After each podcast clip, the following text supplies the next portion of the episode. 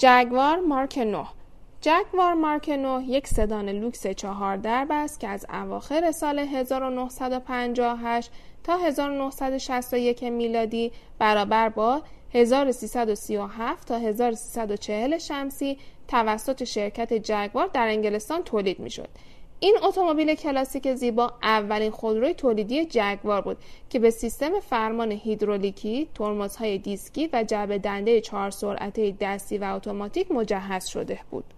این مدل از نظر ظاهری به استثنای افزودن نشان امکان 9 به درب صندوق عقب کاملا شبیه جگوار مارک 8 بود.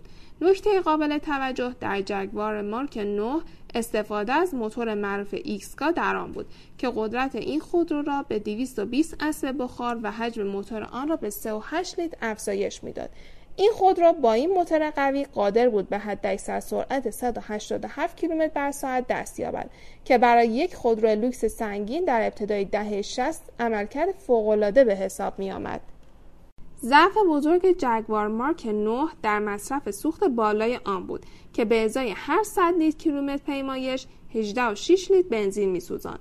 برای جبران این مشکل طراحان دو عدد باک در طرفین خودرو در نظر گرفتند که هم به ایجاد تعادل بهتر در خودرو کمک می‌کرد و هم اینکه در های طولانی راننده می‌توانست توسط کلید تعبیه شده روی داشبورد انتخاب کند که از کدام باک بنزین استفاده شود.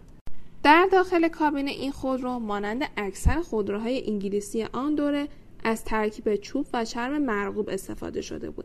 حجم بسیار زیاد تزئینات کرومی روی بدنه تاکید بیشتری بر لوکس بودن خودرو مینمود.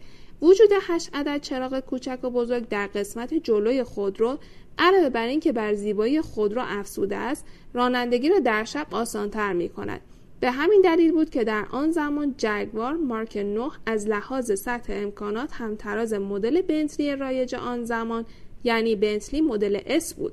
در حالی که قیمت آن یک سوم قیمت بنتلی بود در طول سه سال که این مدل در خط تولید قرار داشت تعداد ده هزار دستگاه از آن تولید شد این خودرو در آن زمان یک ماشین دولتی و تشریفاتی محبوب محسوب می شد که بسیاری از دولت مردان از آن به عنوان اتومبیل رسمی خود استفاده می کردند.